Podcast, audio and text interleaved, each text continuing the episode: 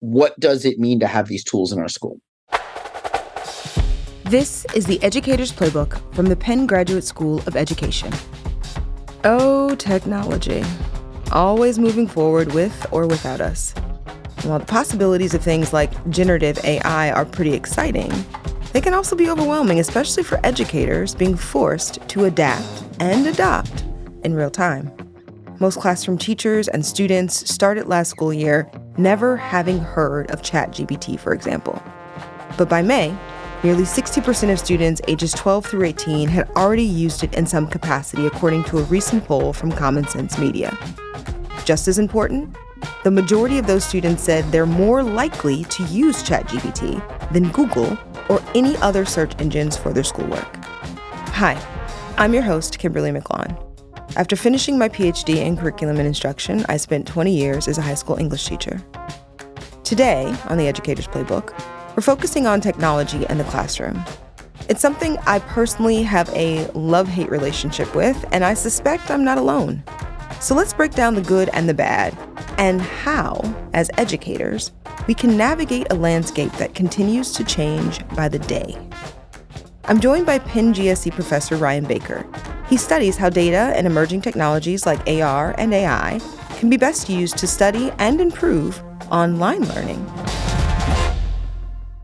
Ryan, thanks for coming on the podcast. Can you introduce yourself and what it is that you do? Sure. I'm Ryan Baker. I'm a professor of learning sciences and technologies at the University of Pennsylvania Graduate School of Education. And I also direct the Penn Center for Learning Analytics, which is a research lab dedicated to seeing how data can help to improve education, both higher ed institutions like Penn and also at the K 12 level. Fascinating. You know, technology is changing, it's always changing.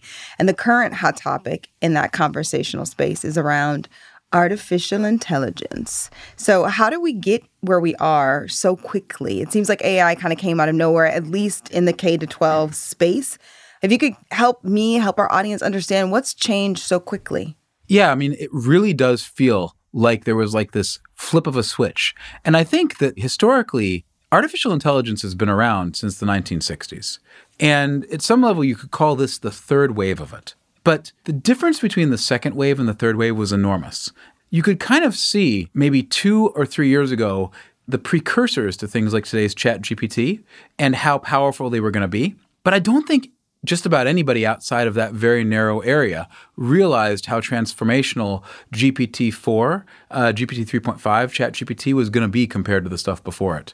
I certainly didn't. And I was working in artificial intelligence, second wave kind of stuff, machine learning, which machine learning is pretty powerful too, but it was much more narrow. You spent intensive effort to build something that would work on a specific problem. And the difference from that to GPT is that the latest iterations of GPT uh, they took way more effort to build in the first place, but now they can be used on a much broader range of tasks and problems we throw around this phrase artificial intelligence and even hearing you repeat it back to me i'm wondering how you define it like how do we understand how ai works and the different software that's used as a part of that ecosystem I'm sure there are better definitions out there on the web, but I would say that artificial intelligence is something that can behave in a fashion that seems intelligent, that seems like it does the right thing when something is called for. You can see that, for example, in the Turing test, which was the classic way of people trying to decide whether something is artificially intelligent or not. Could people tell the difference between it and a human or not? And the truth is that these days, GPT can behave in some cases in ways that seem like it meets that test. Overall, I guess that the goal is that human beings have a general adaptive capability of doing a lot of different things and learning to do new things. And today's AI technologies have that ability to act like that, even though at some level it doesn't seem like they think at all the way we think. They're fundamentally different under the hood. And that was true of both, you know, first generation AI, second generation AI, and today's third generation foundation models, large language models like ChatGPT. They reason in a fundamentally different way than we do, but they're able to produce similar looking behavior on the surface. Is that because of who created them, or is that the function of like how they're designed? It's the function of how they're designed and built. So, take second generation machine learning, for example. That was the case of you find a bunch of examples of what you want to detect, and then you engineer features of your data that can infer those things. And then if you give it enough examples and powerful enough algorithms, it can find a model for that specific case that can do what you want. GPT and for that matter, uh, the image generation stuff like Midjourney and Stable Diffusion and DALL-E work in a different fashion. They're just trying to predict, in general, across a lot of text, what comes next. But you layer on that a layer of also telling it when it did the right thing and when it did the wrong thing, which is what the reinforcement learning that they use to train GPT beyond that. If you get enough examples of what follows what in text and enough examples of telling it it did the right thing and the wrong thing, combined with enormous amounts of processing power, the end result is a model that can simulate what a human being would respond to something with, which is essentially what it's doing. But in a way that allows it to have this emergent property of creative behavior in cases that it clearly was never designed to do. And that's that's what distinguishes the third wave from the second wave. It's that emergent creative seeming behavior. Using that word seeming over and over and over again, I think is such an interesting way of reminding us that there's a degree of it that's just it's artificial. That's fake. It presents as true, seeming, but then there's some space for is it true? Is it real? Well, and ultimately, how do we know what is real? I mean, I don't want to get too philosophical, but Elon Musk has often expressed a belief in solipsism, a belief that he's the only person in the universe. And how do we know that the people we talk to are any more real than GPT? They certainly behave in subtly different ways. GPT, when it fails, fails in ways that reveal its artificialness, right? It fails in different ways than a human being would because it doesn't really, at a deep level, get what it's doing but it's still able to behave in incredibly sophisticated ways. Fascinating. How have you seen through your research and your field studies this appearance of AI within the classroom space? Second generation AI has been widely used in classrooms for quite a while, but third generation AI, which I think is what you were mostly asking about, mm-hmm. Is just starting to emerge. On the one hand, in K 12, you see examples like Khanmigo, which allows students to engage in dialogue, asking for explanations, discussion, question and answer with these systems. And what you see is that it's able to do a lot of things and able to give support in a richer fashion than second generation AI was, but in a way that is much faster than asking a teacher. There's also kind of a lot of research projects emerging that are built on top of these technologies. My center has been involved in several of them, including projects to create a virtual teaching assistant, including projects to create a virtual language learning system and tutorial that we're very excited about projects, for example, Chris Callison Burch's work in computer information science here at Penn that works on summarizing teachers' lectures automatically. There's a lot of possibilities for this that I think are really exciting. And not least of which is just students using these tools directly themselves. There are members of my lab who are using it to help improve their writing, who are using it to get ideas, who are using it to speed up their qualitative coding of data, and who are using it to help them program faster. Those are all such positive benefits, like of how we can have good relationships with AI. But I'm also curious are there some places, cases where you see how AI could be problematic in this third wave? There's tons of ways that AI can be problematic. One of the things that people focus on a lot, I think, is the potential for students to just use the AI to write their assignments for them. I'm actually less worried about that in the long term than a lot of people are, simply because I think that that's going to be part of the world of work using these tools. And we're just going to have to adapt our educational system for that world, anyways. If an assignment can just be done by GPT, it becomes something much like do we ask people to add five digit numbers anymore in the world of work? Right? We have a computer do that. Similarly, some basic writing tasks will just become things that people use computers for.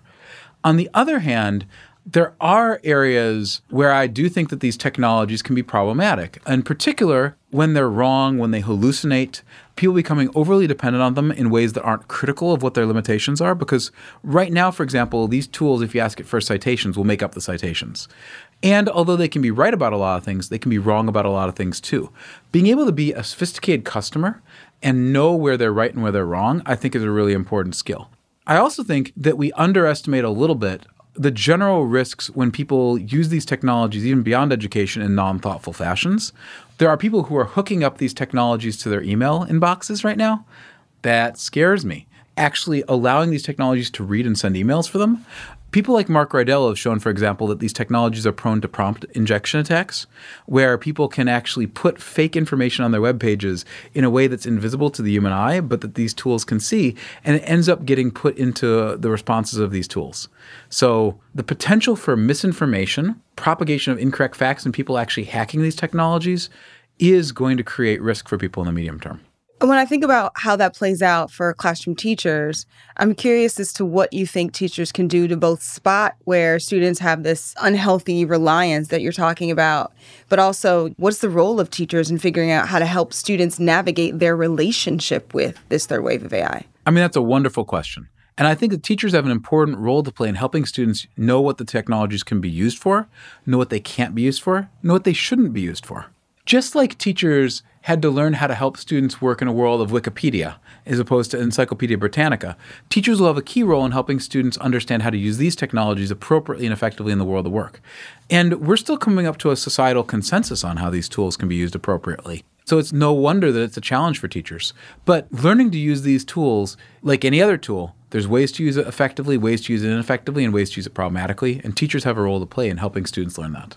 That all makes sense for sure. It's like any other kind of literacy that teachers have to figure out how to usher in some sensibility for for their kids. Great word. Yeah. Literacy is a great term for it. It's an AI literacy. But I think too, there's going to be some cheat codes that students are going to open up in terms of how to get around what they're being asked to do. So I want to give teachers a cheat code of their own in this conversation. How do they go about creating those kinds of question prompts, those kinds of assignments that will provoke students to have to really engage with an assignment versus just being able to simply ask a question and then regurgitate something that's unoriginal? So that's a great question. And let me answer it in two ways. The first way is that teachers might think, and there'll be people out there trying to sell them products that will tell them they can do this, that you can just catch the kids who do it. I wish that were true. GPTZero I largely hear is the best of these tools, and GPTZero still can relatively easily be defeated if you try to catch the kids, you'll catch the ones who don't really know what they're doing when they use it, who just type in write my assignment for me and then mm-hmm. copy and paste it. It's an arms race and the smartest kids, you're not going to win. Mm. The smart, lazy kids are going to find ways to use these tools. So instead, you want to create assignments that help kids to understand how to leverage it and where it's limited. So, for example, there are things it's good at, but right now in 2023, if you require citation to real sources and sources that are not just like somebody's web page, largely these tools are not going to be able to do that quite right. So that's a case. If you ask your students to synthesize ideas in various ways, these tools can be good at it, but if they have to synthesize it with something brought up in class, if they have to connect to things that are not on the open web, even if the student gets ChatGPT to do it for them, the process of creating that response, the process of iteratively prompt engineering, modifying your prompt over time, actually there's a lot of understanding involved in that. So basically, if you design assignments such that the student has to actually think about what they're doing as they use these tools, even if they use these tools, then you'll be in relatively good shape because the students will learn how to work with the tools. Yeah, and I guess in principle, the role of the teacher is to facilitate learning in a way that fosters a room to think critically and originally. And so much of that is the nature of the assignment or the assessment. Uh, and I think that there's a there, this is an opportunity for teachers to rethink what they're asking kids to do in class in particular do we go back to the in class writing prompts versus the typed writing prompts that you can do over long periods of time or is there a balance where you you know you have to do some some due diligence around to your point calling kids into conversation with what was shared in person yeah. um, in ways where they can't be completely dependent on AI for answer finding that's right. And ways where the default answer that comes up might not be a great answer and they have to address it critically. Like rather than just giving a simple prompt, Ask the student to engage with arguments given by their classmates. Ask them to engage with an argument the teacher gave. Ask them to critically reflect on what GPT is saying and whether it's a complete answer. Even if the student goes through a dialogue with GPT where it says, Well, give me the critique on this, and here's what the student said, and give me a critique on this, they still have to kind of think about whether that's an appropriate answer. It's that critical thinking that becomes the skill, not just regurgitating text. And we've gotten to a world basically where the traditional essay, write me a three paragraph essay on the Krebs cycle, there's tools now that can do it for you. So that's no longer, in a lot of ways, the most important part. But ask students to draw a diagram of things. GPT with plugins can create a diagram, but it's really blatant whether GPT created that diagram. I think that in every disciplinary area, from the sciences to mathematics to the humanities, teachers are going to have to think differently about what they're calling students to do in terms of the evaluation that they'd like to produce, which I actually think will drive perhaps more effective assessments and more effective activities in terms of in terms of how they're bringing students in relationship with the material in ways that perhaps rote memorization and then that rote response would never do anyways. Exactly. And it'll train kids for the world that they really have to work in. Used to be not too terribly long ago that a lot of kids were being trained to work in the factory. Working in the factory now isn't what it was then, and those jobs are gone. At that point, we started to really focus in a lot of ways on training kids for uh, relatively low end knowledge worker jobs. Well, those jobs are gone too now. And learning how to use these tools is an incredible asset for that. It's no hyperbole to say that in certain areas of work, people's efficiency has radically increased through knowing how to use these tools properly. I wouldn't say that it's radically increased my efficiency and effectiveness, but it's enabled me to do things I couldn't do before, and it's enabled me to do some things faster than I could before. How do you think this new landscape where AI has kind of proliferated so much of, of school and work, how will it work out depending on how well resourced the school is or the kind of work that we're trying to predict that all students will be able to participate in? Like, how will this play out across this country? So, I actually think it has the potential to be a leveler, not a separator, although I'll say why I might be wrong. I think it has the potential to be a leveler simply because ChatGPT 3.5 is not that bad at all and it's free. And you can use it on a phone and you can use it on a pretty simple phone and you can use it on a Chromebook. And so as a result, you don't have to have expensive licenses the way you used to. Now, there are going to be a lot of companies that are going to sell you expensive licenses and build stuff on top of it. And that stuff might be better than just ChatGPT by itself. But the fact is, it used to be that schools had to have a very expensive library. And then it became that you could get information on Wikipedia that was pretty good.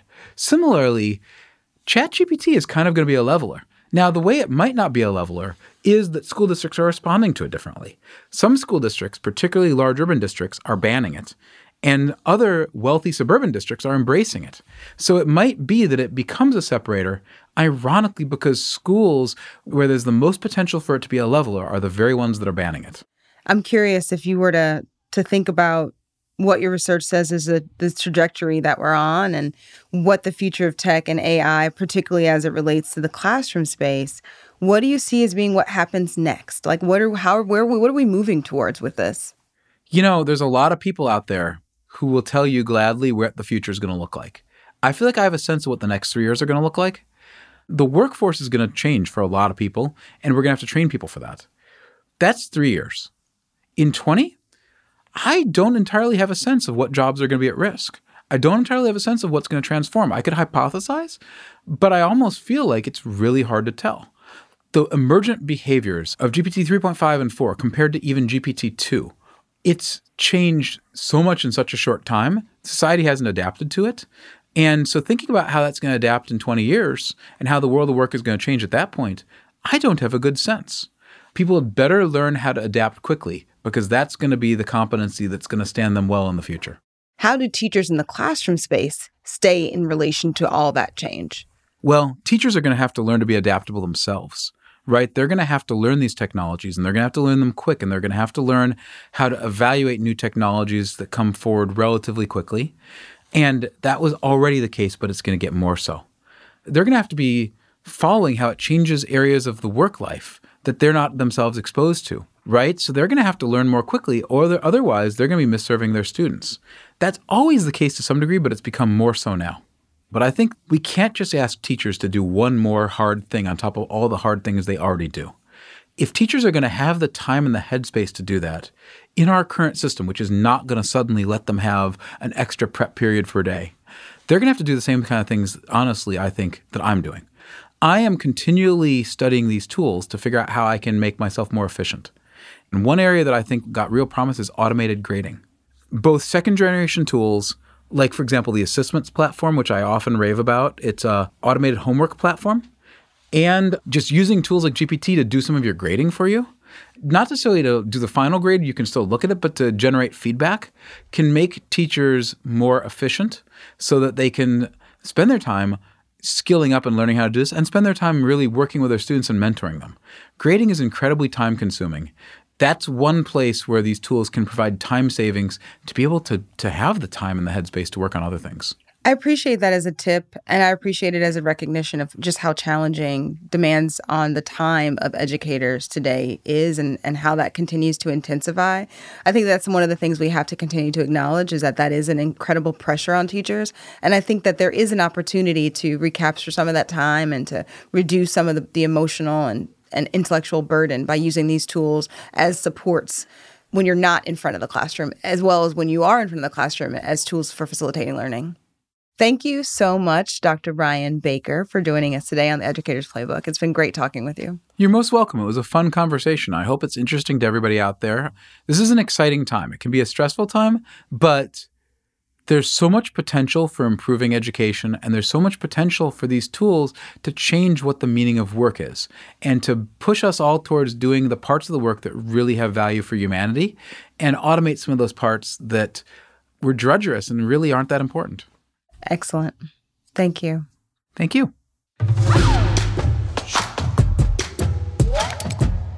Thanks again to Ryan for taking the time to sit down with me. It's really helpful to hear the perspective of someone who's been working in this space for so long, especially since mass adoption of AI seemingly happened overnight for the rest of us. And while generative AI and these large language models are hot right now, what about when we move on to the next thing? How do we incorporate whatever that is into our schools? And what lessons have we learned in the past, say from allowing students to use smartphones or laptops? I'm now joined by McGraw Prize winner Chris Lehmann to discuss how technology fits into the ethos of Philadelphia's Science Leadership Academies. Chris, thanks so much for coming on the show introduce yourself and what you do to our listening audience. That'd be really helpful. Sure. My name is Chris Lehmann. I'm the founding principal and CEO of SLA Schools. So day to day, I am at SLA Center City, our first campus, and I work with the principals of the other two SLAs here in the school district of Philadelphia. When did you begin that project? And then we'll talk a little bit more about what SLA really is set up to do and what it has done. Yeah. So we opened our doors back in 2006. I was employee zero back in 2005. SLA is a fully inquiry driven and project based school here in the district. Everything that we do is built on our five core values inquiry, what are the big questions we can ask? Research, how do we find answers to those questions? Collaboration, how do we work together to make those answers deeper, better, richer? Presentation, how do we show what we know? Reflection, how do we step back and learn from what we've done? So we go back to 2005, 2006, and you come up with this idea that there should be these guiding principles. How did you arrive at that as a framework for what SLA would aspire to do? When I was a teacher, I was a teacher in New York City in the progressive schools world there and saw a lot of what project based learning could do. And at the time, the school that I was at was probably 80% of what I thought a school could be. And that 20% was kind of that loose tooth I could never stop wiggling, right? Philadelphia announced that they were going to start a whole bunch of new small schools. They eventually did five. You know, I really thought, like, okay, I'm from Philadelphia, grew up outside the city, I went to college inside the city and I really wanted to make a difference in my hometown. And this idea of inquiry driven and project based was always a powerful idea to me. They knew they wanted to start a science high school, but they didn't necessarily have a big vision for what the school could be. So, what I was able to kind of pitch to them is this idea that you could create a learn by doing high school. And that was this idea of what are the big questions we can ask? How do we seek out answers to those questions? and then marrying that to modern tools and modern ideas and kind of stemmed from there. That makes a lot of sense. The landscape of education writ large has changed so much since 2005, 2006. Thinking even more specifically about how digital tech has changed the world of education. How do you see those changes? How do you conceptualize those changes when we think about the last 10 to 15 years? Well, I mean, I think what we're seeing is that our world has changed so much, right? I mean, obviously the pandemic was a massive shift, but even before the pandemic, everything from how we get our information to how we shop to how we communicate with others has really gone through a revolution and schools have got to do the same thing. So the notion for us was, you know, and has always been like what does it mean to have these tools in our school? And how do we leverage these tools in such a way? I think there's a lot of stuff out there where you know if you go to the exhibit floor of a conference now people will sell you electronic curricula mm-hmm, right? mm-hmm. or they'll sell you the new ways to monitor or the new ways to test which is about as thin value for these tools as possible. The question we always ask is how do we leverage the tools at our disposal to allow kids to become more active and involved citizens, to allow them to become content creators as well as content consumers, to allow them to be better collaborators with people both in and outside of our walls. And then also, I think, in what we've seen certainly in the last three or four years, is how do we get kids to critically examine the way these tools use us? I mean, we're living in a fascinating moment where the attention economy has become one of the really profound pieces that we all go through, right? The average person in America spends four hours a day on their cell phones. Now, whether or not that's a good thing are questions we need to ask. And we need to point out to kids that the folks who are designing the apps, the folks who are wanting us on our phones, are doing it for a reason. Yeah, there's an agenda there. Mm-hmm. And attention is the agenda.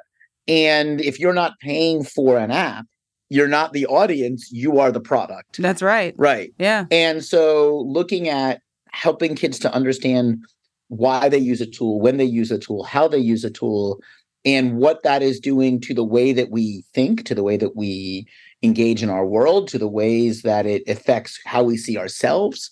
Those are really, really important questions we have to ask these days. And we're asking all of that in the context of inquiry driven curriculum that is asking kids to be authentic agents in their world that is relevant to the people they are today and in doing so, we have to consider these tools. I'm curious as to which of these tech strategies, tools you've been experimenting with and implementing at Science Leadership Academies and what you've learned along the way of choosing them.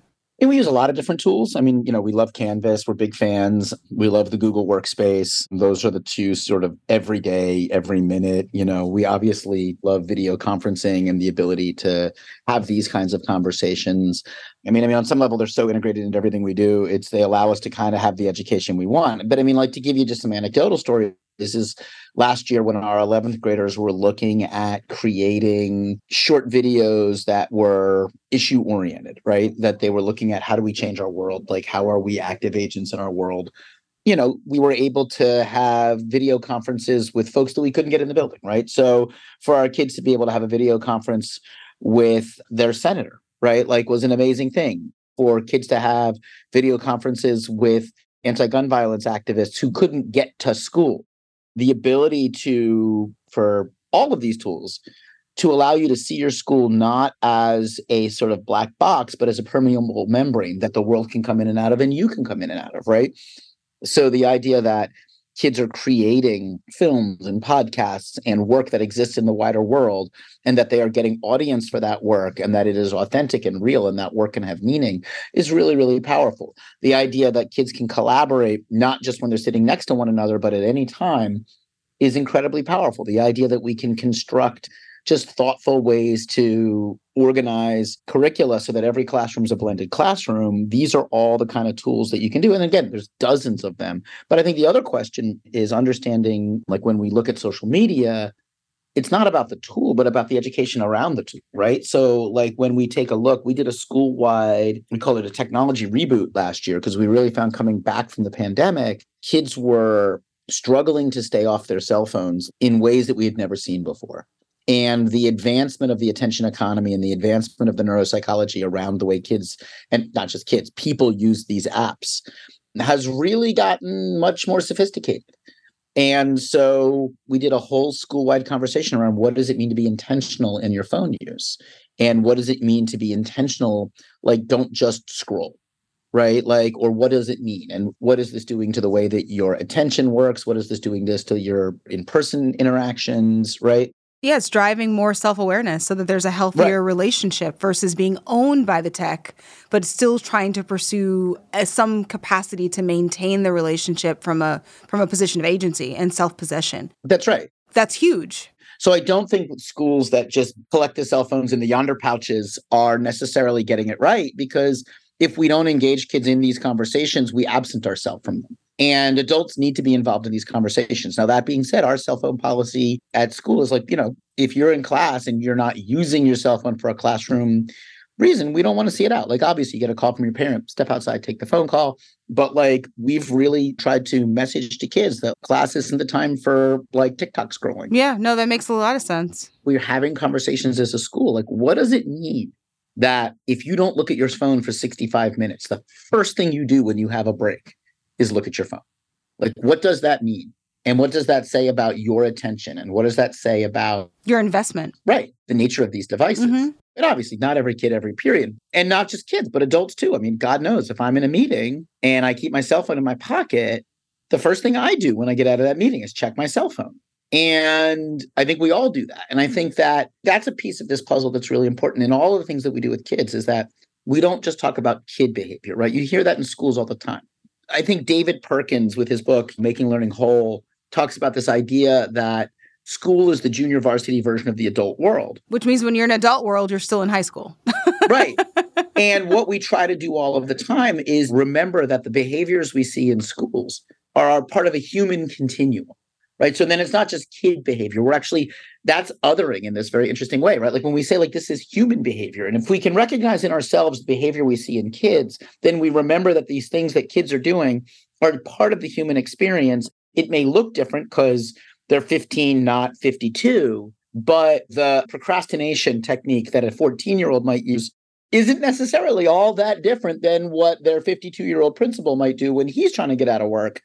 And if we see that as human behavior, not kid behavior versus adult behavior, we allow ourselves to humanize the ways in which we deal with trying to get all of us to engage in more productive behavior, be more thoughtful and kind in the way that we come up with ways to keep kids engaged in school, as opposed to the sort of like punish and lock away and what have you. Just given your proximity to how this really complicated tech landscape is playing out, what is some advice, some resources that you would recommend for educators who are trying to incorporate more technology into their classes? They, they're not trying to reject the, the presence of cell phones. So, again, not about the tech. Mm. So, what we talk about is what is an inquiry driven and project based curricula? What are the frameworks for curriculum design? What are the frameworks for authentic work?